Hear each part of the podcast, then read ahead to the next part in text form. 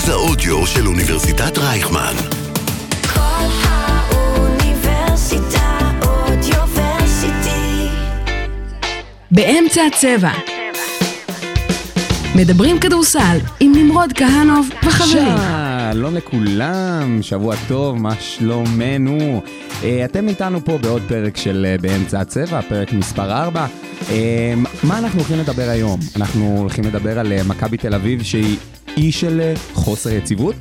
האם הפועל תל אביב עם שבוע של התחלות חלשות, אה, ואולי בעצם אנחנו טעינו בשחקן המוביל שלהם? הפועל חולון שהפסידו להרצליה, ניצחו את איגוקיה ועלו שלב בליגת האלופות של פיבה, אבל uh, בתכלס, האם הם מסוגלים uh, להחזיק מעמד בלי שני השחקנים המובילים שלהם? באירופה, פרי פאקו, פקונדו קמפצו וכל הסיפור שעומד מאחורי זה, ומעבר לים, אנחנו הולכים לדבר על השמשות השוקעות, איך פיניקס יכולה לצאת מהסלאם שלה, ואיך אפשר לא לסיים עם משחקון. הנושא המרכזי, שלום לכולם, מה שלומנו? שלום רועי, שלום דור, שלום יואב, איך אתם? אה, נפלא, מעלים עכשיו להילוך שישי, ונותנים עכשיו בפול גז, כי אנחנו עדיין צריכים קצת אה, להעביר הילוכים ולהתעורר. או-אה, או-אה. אה, אני בעד שישר אה, נתחיל לדבר על הנושא הראשון שלנו, שזה מכבי תל אביב, שזה מדובר בתכלס בקבוצה שהיא לא כל כך יציבה בשנת 2023, היו לה חמישה משחקים. אה, בואו רגע ניגע בחלק מהם. במשחק הראשון פירקו את הפועל אילת. במשחק השני היה להם משחק נגד הפועל חיפה, פארסת שיפוט מטורפת, שתי הערכות, היה שם עניין מאוד מאוד גדול. הגיעו ליורוליג, משחק בחוץ מול אה, ריאל מדריד, קיבלו בראש, אה, והיה להם משחק נגד אה, פרטיזן בלגרד, שגם אותו הם, הם ניצחו אחרי משחק שהיה באמת משחק מאוד מאוד טוב. והמשחק החמישי היה, אהבתי מאוד שלא נגעת במשחק הראשון נגד הפועל חיפה ברוממה, שהוא באמת לא היה, זה לא היה לא היה כוחות. חשוב לשום דבר. כן, זהו. ויואב, אני רציתי לשאול אותך, בתור זה שהיה במשחק האחרון נגד פרטיזן, איך אתה בתכלס מצליח להסביר את ההבדלים או, או את חוסר היציבות שכרגע קיימת בתוך הקבוצה? אז אוקיי, קודם כל, יש לנו הרבה סיבות. אה, ובאמת אפשר לה, להתחיל אותם מהמאמן ל- לעומק הקבוצה ולרוחב שלה, והאם היא צריכה להביא עוד שחקן, אה, לא להביא עוד שחקן, יש לנו כאן הרבה בעייתיות. לגבי החוסר יציבות, אני אסתכל על הצד החיובי שלו. בהיכל מנורה, יש לנו כאן פיקים מטורפים אה, שמגיעים ביחד עם הקהל. מכבי פתחה אתמול בצורה מטורפת. אה, רבע ראשון, אפילו השש דקות הראשונות של הרבע הראשון, שהיה 12-2 כמעט, אה, פתיחה מטורפת, ו... ואז לאט לאט התחילה דעיכה. רבע שני סיימו בהפסד בתוך הרבע, בתוצאה הפנימית של הרבע, רבע שלישי ביתרון, ואז רבע רביעי ביתרון על הרבע, אבל בכללי מכבי לא יציבה והיא כי צריכה עומק. עכשיו, קטש אומר לנו בסוף המשחק שהוא מסכים שצריכים להוסיף עוד, אה, עוד שחקן לקבוצה, ושהוא מבקש בעצם מההנהלה, רומז להנהלה, אנחנו צריכים להוסיף אה, רוחב לקבוצה, אבל מה? הוא בעצמו לא שיתף אתמול את אה, דרון אילארד. כן, השאלה אבל האם העומק הזה מגיע ספציפית בעמדות הגארד? אה, אני חושב שכן, כי באמת, כמו שרובי נגע בזה, גם, גם אתה, היה להם stretch נורא אגרסיבי של משחקים ומעט מאוד שחקנים ששיחקו. לדעתי יותר חשוב להביא פורוורד, כי השחקנים שלהם שהיו טובים נגד מול פרטיזן, שחקנים יותר של אנרגיות, כמו קולסון או מרטין או ניבו, שיש שם שיפור. הם באמת צריכים להיות יותר מתמידים ממה שהם עכשיו. מה זאת אומרת יותר מתמידים? כי אני חושב שהחוסר יציבות הזה הוא יותר חוסר יציבות ביריבות. זו קבוצה שפגשה את הפועל חיפה, הפועל אילת, ריאל מדריד ופרטיזן בלגרד בשבועיים. זה לא אותה רמה של אה, כדורסל. אה, לא? וכמו שמאמנים בליגת קרוב ה- אבל. ליגת העל בכדורגל אוהבים להגיד, אנחנו משחקים מול קבוצות מהליגה שלנו. פרטיזן בבית זה הליגה של מכבי תל אביב ובאמת נראו אש, ריאל מדריד בחוץ לא. אני יכול להגיד משהו בקשר של אה, יציבות. אה, ג'רל מרטין בתחילת השנה היה לו משחק של 100% מהשדה, ומשחק של 0% מהשדה, אחד אחרי השני. אילת ואז הפועל חיפה. אני אנחש שהמשחק של ה-0% מהשדה היה בחוץ. כן, ברוממה. נהדר. לא אה, מפתיע. זה באמת לא מפתיע. בכללי יש שם עליות, זה בדרך כלל או שמכבי תל אביב פותחת חזק ואז מנצחת את המשחק, כמו שהיה נגד פרטיזן. אני חושב באופן אישי שמכבי תל אביב פתחה חזק כי אוברדוביץ' החליט שהוא... אוברדוביץ' והעלה חמישייה באמת ביזיונית. אה, אתה קראת רגע לים הדר ביזיוני? לא, אני קראתי לחמישייה שעלתה בזיונית. זה לא אוקיי. הגיוני שים הדר הוא לא, היחיד שיודע. לכדרר בפרטיזן, ועולה בחמישייה. לפתוח עם אה, אקסום, אה, פנתר ולסור בספסל, זה לדעתי פשע נגד האנושות. ואנחנו עוד מעט גם נדבר על כמה פנתר באמת היה קריטי כנראה לפרטיזן לא, אתמול. לא פנתר אחד. היו שניים. הוא היה הפנתרה. אבל מבחינת ה... אהבתי, אהבתי, תקשיב, תקשיב. וואו, חלק. חלק מאוד. תקשיב. אני, אני פשוט מת על זה, שכל, פרק יש לנו איזושהי רמיזה לשיר אחר, זה נהדר. התחלנו בטונה, ועכשיו אנחנו בנועה קירל, כל אחד ומה שהוא אוהב. בדיוק. כן, היה פיל דיבושן לפני, בפרק הקודם. נכון. אז uh, באמת החמישייה הייתה מאוד רעה, שלושה שחקנים, uh, ים הדר ביניהם, ננלי וסמייגלגיץ', uh, לא, לא ראו דקות אחרי שהם עלו בחמישייה.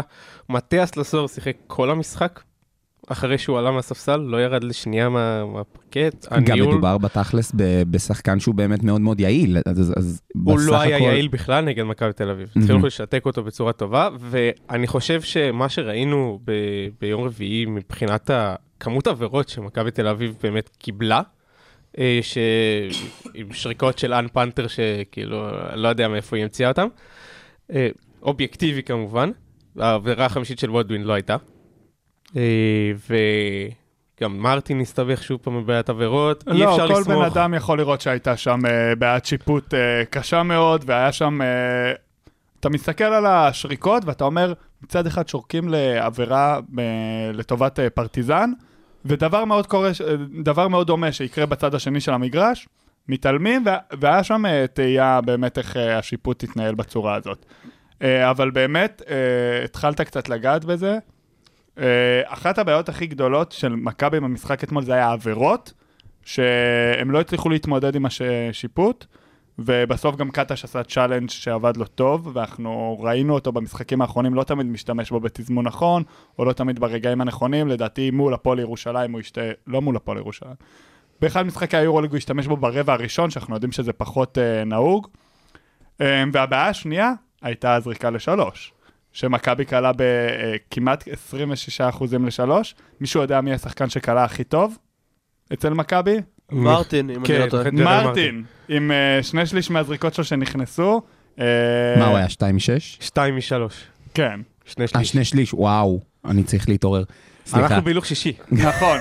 אני עכשיו, אני, אני כבר שילבתי לרביעי, אני גם- כאילו לאט לאט. גם קולסון קלה שתי שלשות, אבל הוא באחוזים יותר נמוכים. ומנגד, מי היה זה שקלה באחוזים הכי נמוכים? וולדווין. בולדווין, וזה בדיוק הבעיה של העומק. בולדווין עדיין חוזר מפציעה, ראינו עליו אתמול שהוא עוד לא, אתמול, ברביעי, שהוא עוד לא קיבל את הביטחון שלו ב-100% והוא עדיין לא, לא חזר אה, לבולדווין שאנחנו מצפים ממנו. אבל יכול להיות שזה הסיבה שהם גם לא מחתימים עוד גארד, שהם יודעים שבולדווין יהיה שחקן יותר טוב, כי הוא שחקן מצוין שהוא בריא, גם ליד לורנזו, גם בנפרד, וששווה להם את השבוע שבועיים של ההסרת חלודה הזאת, פתאום הוא ייתן משחק טוב. זה נכון, כאילו בסופו של דבר מכבי תל אביב הביאו את בולדווין כדי להיות אה, סוג של יוצר נוסף במקום או בנוסף לבראון בחמישיית אה, מוות כזאתי. גם בסוף מדובר בשחקן שהוא two-way. נכון, הוא שחקן התקפי ברמה הכי גבוהה שיש, אבל במקביל לזה, הוא גם שחקן הגנה מעולה, כשהוא רוצה. ו- ו- וזה באמת עניין. כשהוא רוצה והוא יכול, הוא שחקן הגנה נפלא, הוא יכול לשמור בעיניי על ארבע עמדות בצורה מאוד מאוד טובה. ארבע עמדות יורוליג. אני לזה, אני מתכוון כן. לארבע עמדות אמיתיות, כאילו לא... לא, לא ליגה- בליגה שלנו. בדיוק, לא בליגה בארץ שאין באמת אה, חמש עמדות שונות. ובדיוק בגלל זה מכבי לא צריכה גארד, היא צריכה יותר פורוורד, ארבע, אמ, וראינו את זה גם מול ריאל מדריד, שיבוסלה אמ, חגג עליהם. אמ, מכבי יש לה קצת בעיה של ה size. כשג'ייק כהן פותח לך במשחקי יורוליג, ודרך אגב לא היה אתמול 100% אה, משתיים, אבל עדיין.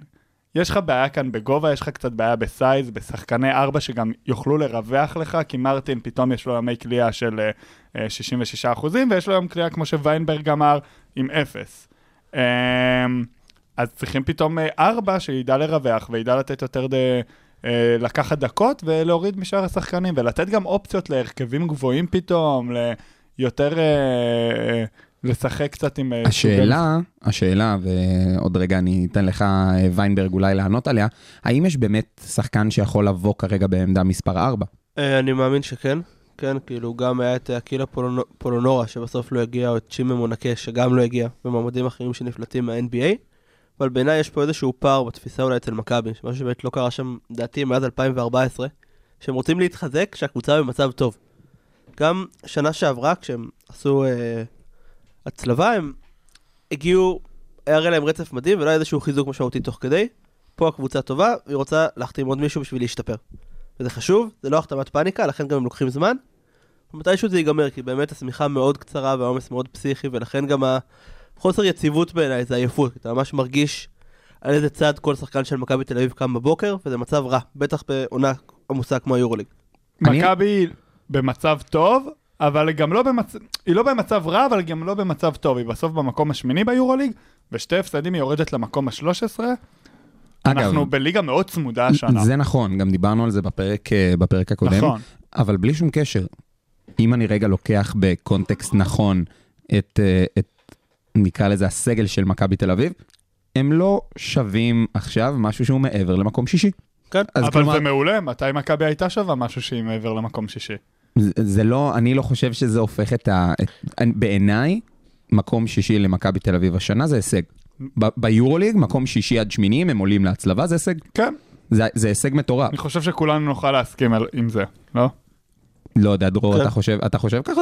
מקום שמיני, אם הם עכשיו עולים להצלבה... אני, אני חושב ככה. היה לי- היה לי מבט של מופתע, אבל זה המבט, הרגיל שלי. פלייאוף זה באמת הישג בשביל אה, מכבי תל אביב, במיוחד בעונה כזאת, שפתאום, אתה יודע, אלווה יכולה לעשות לך שישה ניצחונות רצופים ולהיות בתמונת המקום הראשון, לא יודע. כן, תכלס. תכלס זה ממש, אה, ביורוליג השנה זה באמת מאוד מאוד הגיוני. ואני רוצה עכשיו לעבור, לחצות את הכביש, אה, עברנו ממכבי תל אביב להפועל תל אביב. אחד הדברים, אחד הדברים שאנחנו שמים לב אליהם בשבוע, שבוע, שבוע ומשהו האחרונים, הפועל תל אביב מתחילים מאוד מאוד מאוד מאוד חלש, ומנסים להתאושש. עכשיו, לפעמים זה עובד להם, ולפעמים גם לא. אז, אה, אז דרור, בוא תנסה לספר לי רגע את דעתך על זה. ההתחלות החלשות הן בחוץ. היה להם מ-31 בדצמבר, שזה המשחק נגד הרצליה, היה להם שלושה משחקי חוץ. בשלושתם הם פתחו בצורה באמת...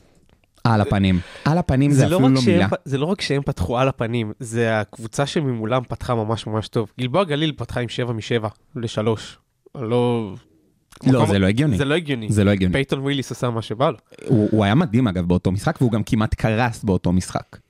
אה, הוא כאילו התייבש בצורה לא נורמלית. הוא כמעט, הוא כמעט סיים את המשחק אה, אה, ב... ב- הסטטיסטיקה פשוט תקנה את עצמה בסוף. נכון? זה, זה הטבע.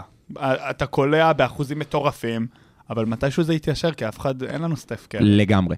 אני חוזר שנייה לפתיחות הרעות. הרצליה זה היה 36, אה, גלבוע פיגור 18. ב- גם מול- 30-12. כן, אה, מול לונדון ליונס זה הגיע. הם רצו 7-0, 22-9 אחרי חמש וחצי דקות, היה שם... ג'ורדן מקריי פשוט היה... אה, ג'ו... מייקל ג'ורדן מקריי. היה להם רק שתי שלשות עד הרבע הרביעי להפועל תל אביב. איפה? הפועל תל אביב מול, לא... חו- מול אה, לונדון. מול לונדון הפועל תל אביב? לא קבוצת כליאה טובה. נכון. ועדיין, שתי שלשות זה לא קשור, זה, זה מתחת למינימום הנדרש כדי לנצח, ובגלל זה רק ברבע הרביעי אנחנו ראינו. כשג'יי פי טוקוטו משחק לך בעמדה מספר 3, שתי שלשות זה הדבר מאוד מקובל. בדיוק. אה, ונס ציונה בבית, יתרון 13 ברבע הראשון, זה רק כדי, ואז המשיכו לחגוג אה, כמו שהם אה, היו צריכים. הבעיה של הפועל תל אביב, כמו שאני רואה אותה, זה. הכנות למשחקי חוץ. משהו לא מסתדר שם. אתה בעצם חושב שהבעיה היא דני פרנקו. לא, אני לא חושב שהבעיה היא דני פרנקו. זה, זה חצי משתמע ממה שאתה אומר. כן. אני, אני אומר שהבעיה היא בהכנה לאיך, מה ההבדל בין משחק בית למשחק חוץ עם האוהדים של הפועל תל אביב. קבוצה שממלאת, קבוצה שיש לך את היכולת לקחת אה, 1,500-1,600 איש לקצה השני של היבשת, ולתת אווירה של בית, אגב, זה לא אותה יבשת. בואו נציין שאנחנו באסיה, לונדון... אה, לא מחכה לי. לקצה השני של היבשת מבחינה מטאפורית, זה ה... כן, לאוק- לאוקיינוס האטלנטי, סבבה. האטלנטי? אטלנטי. אטלנטי, אטלנטי. לעשות שם מופע באמת פסיכי של קהל, מדהים. ועדיין להרגיש בחוץ, משהו מוזר. קודם נכון. כל, אפשר באמת להגיד כל הכבוד לקהל, האוהדים של הפועל תל אביב. חד משמעית. אמ, זה לא משהו שאנחנו רגילים לראות, אפילו לא ממכבי, אה, כזאת כמות של קהל שהולכת למשחקי חוץ, ואני חושב ש- שהם באמת מאמינים השנה אמ, בקבוצה שנבנתה כאן, שהיא יכולה לקחת הכל מבחינתם.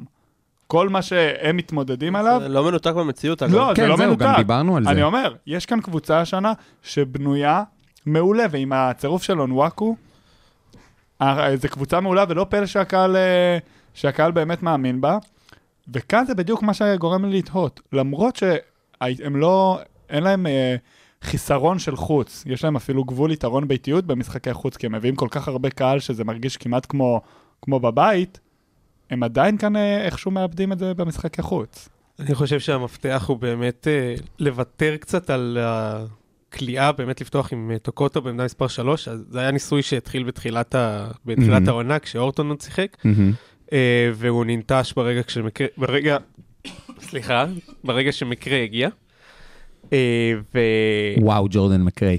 וזהו, וואו, איזה הצגה. ג'ורדן ג'ורדן מקריי. מקרין נהדר, הוא תנו לו קיבל- לשחק בשתיים, בעמדה מספר 2, הוא קיבל השבוע פעם שנייה ברציפות את ה-MVP של היורו-קאפ. הוא קבע שיא קריירה של 36 נקודות. לא, לא, לא, מדובר- מדובר במפלצת. הוא פשוט, וואו, הוא כן. לא- אה, הוא מפלצת. הוא מפלצת, זו הגדרה. מעולה. כאילו, אני, זה זה ברמה של, אני אפילו חושב שבכושר הזה, אין שחקן חשוב ממנו, בכושר שבו הוא נמצא כרגע, למרות, למרות שאני באופן אישי, מאמין שהשחקן שאחראי על כל הפועל תל אביב ועל הכושר שלה במשחקים, זה לא הוא, וזה לא מנפורד, וזה לא אונוואקו.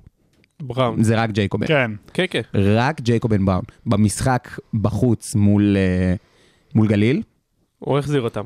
מה זה החזיר? קודם כל הוא כמעט סיים עם טריפל דאבל, וברבע הרביעי הוא עשה הכל, ברמת ההכל. הוא לקח את הריבאונדים, הוא הוביל את ההתקפות, מסר אסיסטים, קלע שלשות, עשה מה שבא לו. בסדר, הוא פגש את האקסית, מה אתה רוצה? לשאול אותך מה קורה כשאתה פוגש את האקסית? וואלה, אנחנו בסדר. הם, הם. בסדר גמור. הלוואי על כולנו. קיצר, אני חושב שהבעיה של אה, הפועל זה באמת שמקריי יכול להשתלט על משחקים, אה, בראון יכול להשתלט על משחקים, אונואקו יכול להשתלט על משחקים, אבל זה יכול להשתלט על משחקים. אין מישהו שפותח את המשחק כן. ולוקח דברים על עצמו. ראינו נגיד בקליבלנד של אה, לברון, שקווין לאב למשל, הכתיב את הקצב ברבעים הראשונים כי הוא עלה יותר טוב, יכול להיות שגם פה זה יקרה בקבוצה הרבה פחות טובה אומנם. אבל הם צריכים איזשהו go to guy מתחילת המשחק. נגיד שהם אומרים רבע ראשון, מנפורד זורק או מקריי זורק, ואז השאר מוצאים את עצמם אחרי שהוא כאילו ה pacemaker שלהם. אני אוהב שבסוף הוספת בקבוצה הרבה פחות טובה. ראיתי את הבעות של כולכם, כן. להפך, אני, ידעתי שאתה תגיע לשם, ורובין היה ספקן. אני ספקן. רובין ספקן מטבעו. אבל אה. אפשר רגע להגיד שזה כמו ה Big Three שהיה בקליבלנד, שיש לנו את מקריי, בראון ואונוואקו, והם גם השלישייה היחידה שעברה את ה double figure זה מול לונדון. אמ, ואונוואקו גם נתן משחק מטורף של ריבאונדים, 17 ריבאונדים. זה, זה, זה מאוד מזכיר לי פשוט את השנה שעברה שלו. זה כאילו- כמעט כמו דני אבדיה, כאילו, ברמה הזאת. וואי, כשבמשחק של דני אבדיה, שנייה, צריך side note. קדימה. משחק של דני אבדיה, רציתי לבדוק את הכמות אה, ריבאונדים שהוא לקח ביחס, בדקות, ביחס למה שאונואקו לקח, ואז ראיתי שאונואקו עשה 2 מ-11 מהשדה, וכנראה שרוב הריבאונדים שלו היו כזה התקפה כזה. של החטאות שלו, אז החלטתי לוותר על הרעיון. אה, אונואקו, האמת שדיברנו על אה, אונואקו ובראון כאופציה מספר אה, ב' וא' של, אה, של הפועל תל אביב. ואולי זאת הבעיה שלה. מקרה עשה את כל ה-22 ברבע האחרון, מקרה היה אחראי על, אני לא יודע כמה נקודות, אבל הרבה מהם, ובסוף מי שעשו את הסלים האחרונים זה נואקו ובראון. זה קצת מסמל על הפועל תל אביב, שעדיין, עדיין, היא לא, חפ- לא, לא מצליחה למצוא את, ה, את השטף שלה בצורה, הגיון, בצורה אמיתית מהמם. עם השלושה האלה, כן. והיא צריכה. זה, זה ממש נכון. ומהפועל אחת אני רוצה לעבור להפועל אחרת, הפועל שבתכלס אה, השיגה את אה, מה שהם ציפו לו בתחילת השנה. אני מדבר על הפועל חולון, שהצליחו לעבור את אה, איגוקea, גם אחרי הניצחון הגדול שלהם בבית, גם ניצחו אותם בחוץ, והם עלו לשלב הבא בליגת האלופות של פיבה, ששם הם הולכים לפגוש את הפועל ירושלים. אז זה, איזה כיף, יש לנו בית ישראלי, זה נכון, וזה באמת כיף. זה, זה באמת באמת כיף. זה ברמה של, אני באופן אישי, יש מצב אני הולך למשחק חוץ של הפועל ירושלים בחולון. וואו, למשחק- משחק חוץ באירופה אתה משחק נוסע? חוץ באירופה, אני ממש לוקח את האוטו ונוסע חצי שעה לחולון. זה כמו- הפועל היו גאים בך. אבל זה כמו האירופאים, שכאילו מבחינתם משחק חוץ, זה יכול להיות נסיעה עם הרכב. או עם הרכב או ב- ב- ברכבת. או ב... כן, במטרו, טריין. בדיוק. השאלה, וזו שאלה שבעיניי צריכה להישאל, האם הפועל חולון יכולים להמשיך להסתמך על שני שחקנים בלבד? לא, וזו שאלה. לא, ובגלל זה גם ראינו במשחק אה, האחרון מול איקוגיה, ותתקנו אותי כשאני אומר את השם. איגוקיה. אי- איגוקיה. איגוקיה. זה, זה ייקח לי הרבה זמן, ולמזלנו אני לא אצטרך uh, לשבור את השיניים שלי עם השמות האלה יותר, שפתאום היה עוד שחקן uh, שאחרי פתיחת עונה לא טובה, הוא התעורר לו. שמתם לב מי זה? מי זה? דלטון? לא. שהתחיל באמת גרוע. כן. כן. בורדיון. וגם כאן אני צריך שתתקנו אותי עם לא. בורדיון זה בסדר. בורדיון, בסדר, אני ממבטא זה צרפתי. זה בסדר. כן, היה לי, יש לי חבר בתואר שהוא צרפתי, והוא תמיד מתקן על אה, מילים צרפתיות. אוקיי. אז, אז הוא, פתאום במשחק הזה הוא כן נתן משחק הרבה יותר טוב ממה שהוא, מאיך שהוא פתח את העונה עד כה. ואני חושב שהם צריכים עוד שחקנים ש... שהם צריכים כל פעם את העוד שחקן הזה שיצטרף. ואתה חושב שהם מספיק עמוקים בשביל שכל פעם זה יהיה מישהו מהסגל שלהם עכשיו? אז זהו, זאת בדיוק הבעיה ש... שצריך לדון. האם תמיד יהיה מישהו מהסגל? גנבת לי את המשפט מהפה. גנבת לי את השאלה. אני לוקח אחריות מלאה, אתה אתה המנחה. לא, אבל זה באמת, זה באמת, זו באמת התהייה הנכונה. האם כל פעם יהיה מישהו מהסגל שידע להתעורר ולתת מעצמו את האקסטרה, את ה-120 אחוז כזה, פתאום יום כליאה טוב, אמ, או שזה באמת יצטרך אה, לבוא חיזוק מבחוץ. אחד הדברים היפים בחולון לאורך השנים, גם בעונת האליפות, גם לפני, זה שהם עשו עבודה מדהימה בלהחתים שחקנים תוך כדי תנועה. אני גם מאמין שזה מה שיקרה השנה, כי ארי גרין עזב ולא באמת הגיע מחליף, כאילו אדסון לא חתם שם, סי.ג'יי אריס עדיין לא 100%, תקנו אותי אם אני טועה. אתה לא. אף פעם נהדר. לא. ת- תראה. הם צריכים עוד מישהו שבאמת יהיה ה-go to guy, כי קריס ג'ונסון מאוד פציע, ורגלנד, שחקן מעולה, אבל מאוד ריכוזי, ובאמת, ברגע שיהיה box and one או double team עליו, הקבוצה תיתקע.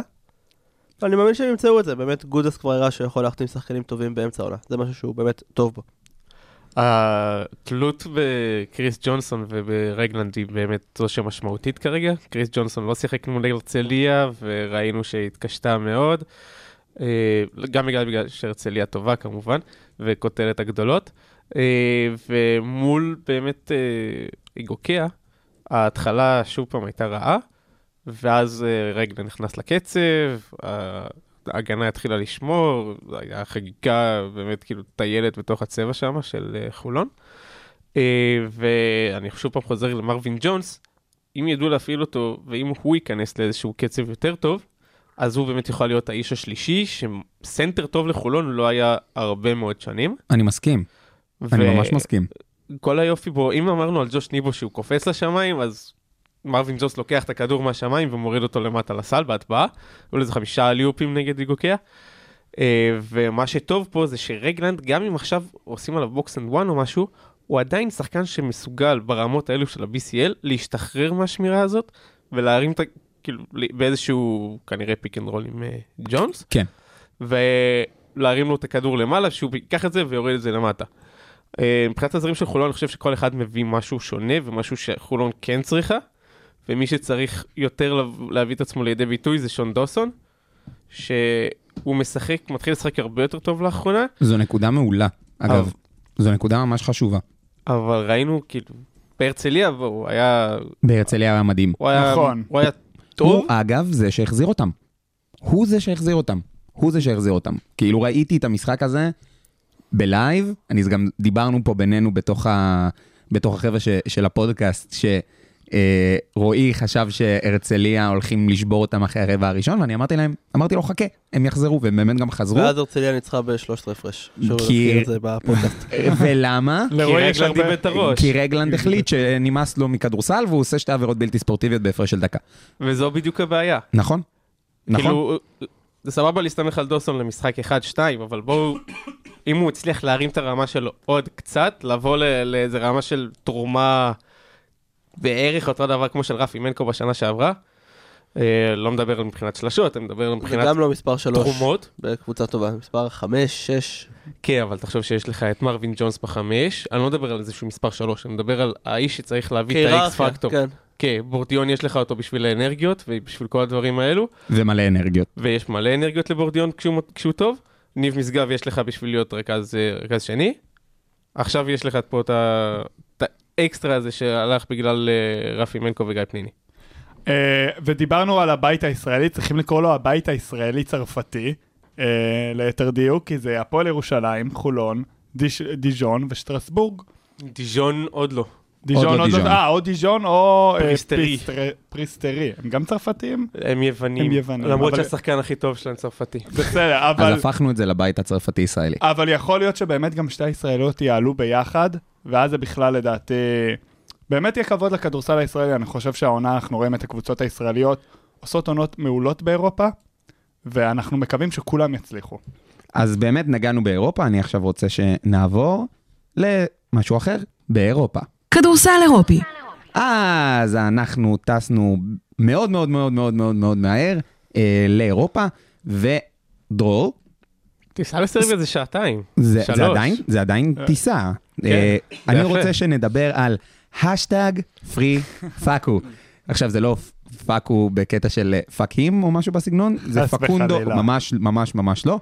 מדובר בפקונדו קמפצו, שחקן על שהגיע אה, לאירופה. דרור, בקצרה, מה הסיפור? באמת נגענו בזה בפרקים הקודמים. אה, פקונדו קמפצו הוא השחקן באמת היחיד שלא, שלא הולך לשחק עד מרץ בכוכב האדום, כי היורוליג החליט שיש לו ועדת אתיקה, ואסר על רישום של שום רכש חדש מבחינת הכוכב האדום, בגלל כל מיני ענייני כלכלה ודברים כאלו. אז מה עשו? בגלל שפאקו באמת השחקן היחיד שלא הולך לשחק. נמניה נדוביץ' החליט אה, בטוויטר לעשות האשטג free פאקו.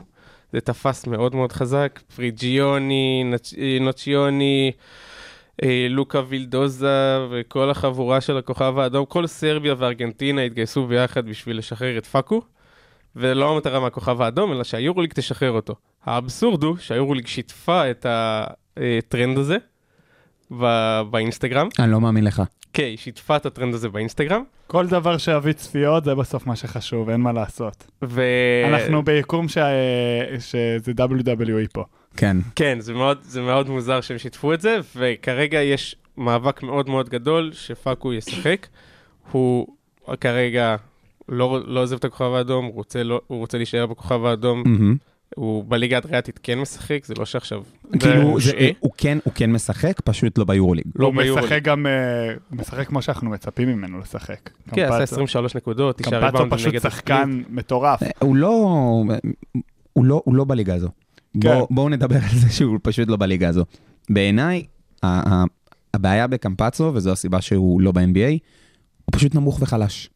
אין מה לעשות. נכון. הוא נמוך וחלש, וזו הסיבה שהוא אה, נמצא באמת בסוג מצב ביניים כזה, הוא סוג של טווינר בין היורוליג, שהוא טוב מדי ל- לרמה הזאתי, לבין ה-NBA, שזו כאילו רמה אחת מעליו, בעיניי לפחות, ככה אני רואה את זה.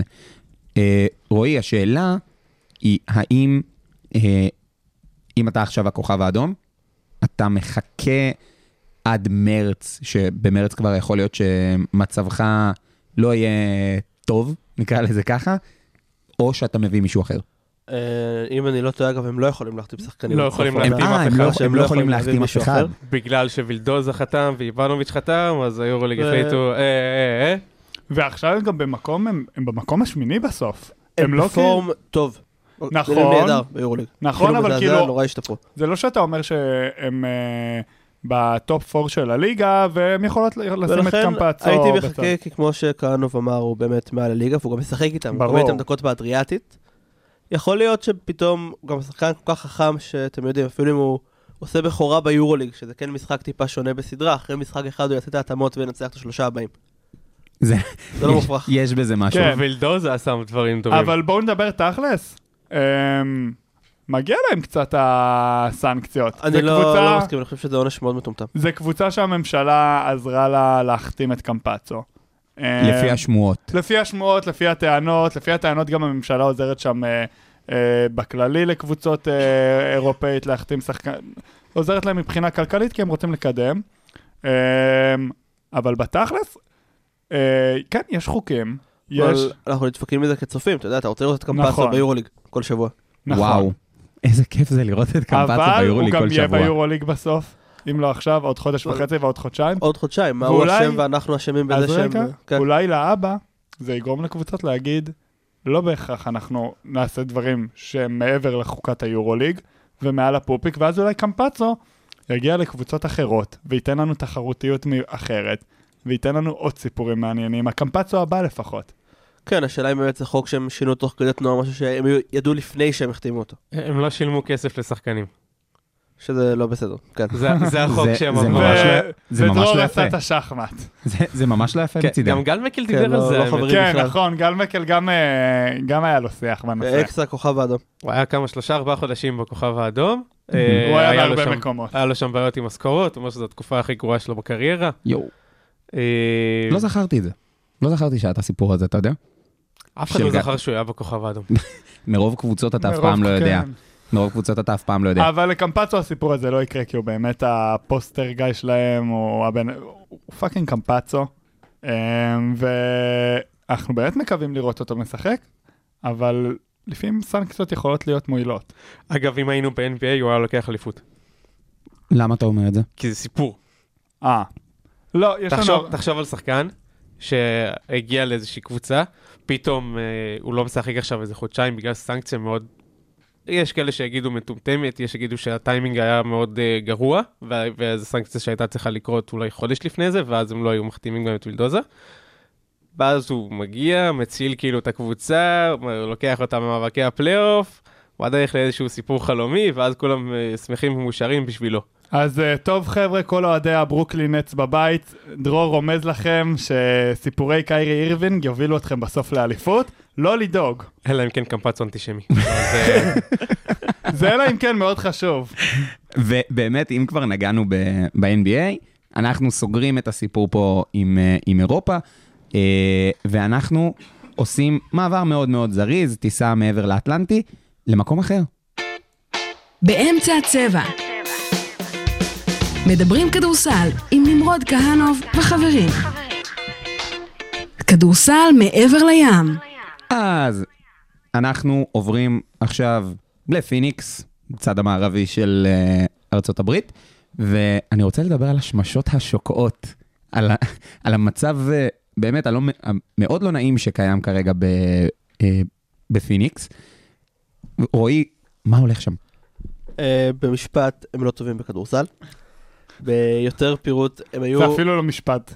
זה אפילו לא משפט. כן, חסר מושא. בטייק. anyway, המושא הזה כביכול זה דווין בוקר, שבאמת נתן עונה מדהימה, מאוד underrated. פיניקס היו באזור ראשות המערב כשהוא שיחק, ואז הוא נפצע, והם נשארו באמת בלי שחקנים, כי לא הצליחו לפתח גם בשנים הטובות איזשהו מספר שלוש באמת טוב מעבר לבוקר וקריס פול.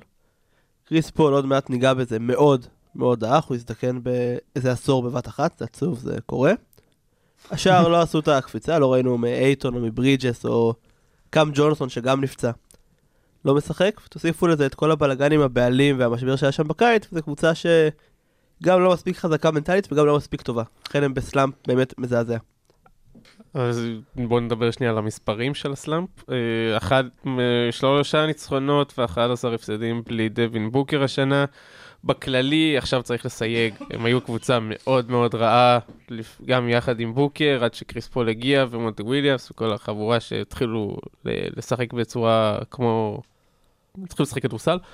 אה, 26 ניצחונות ו-66 הפסדים בלי בוקר מאז שהוא נחת ב- בליגה. בשנה שעברה הם היו במאזן של 8 ניצחונות ו-6 הפסדים, אם אני לא טועה, בלי בוקר. נכון. אה, ואפשר להגיד שכאילו זה מסמל על הירידה של, של פיניקס, אבל כמו שוויינברג אמר, היו עוד פציעות, כל מה שקורה סביב המועדון הזה הוא באמת, אה, גם היה להם את כל הסיפור עם הבעלים. כן, המועדון באמת שוקע, כמו שאמרת, שהשמש שוקעת. אני אוהב ש... אני יודע שאוהבים לעשות ב-NBA rebranding, אני יכול להציע את הפיניקס Slumps במקום פיניקס סאנס. אני חושב שזה יכול מאוד להתאים להם. זה שם חדש, מעניין, מתאים למצב של הקבוצה הנוכחי ואולי העתידי גם, עצוב אבל. עצוב.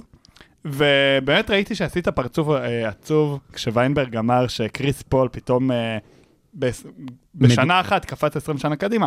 מדובר, מדובר באחד השחקנים האהובים עליי. מדובר ב-point god, מדבר, מדובר באחד מה... אולי טופ חמשת רכזים הטובים בהיסטוריה, אבל זה כבר דיון לזמן אחר, מקום אחר. לא הזמן עכשיו. לא הזמן לא עכשיו. פותחים את זה. אבל, אמ, בוא, בוא לא נשכח, הבן אדם בן 37 בואכה 38, זה היה צריך לבוא מתישהו. אנשים שכל הזמן, שאם פיניקס בנתה עליו יותר מדי קדימה, זה קצת בעיה שלה שהיא לא ראתה את העתיד. כן, והם דורשים ממנו יותר מדי, אני חושב שהוא היה אמור להיות איזה קייל לאורי של טורונטו, שכאילו השחקן השלישי הכי טוב שמוביל. התקפות וזה, הוא מוסר טוב גם עכשיו.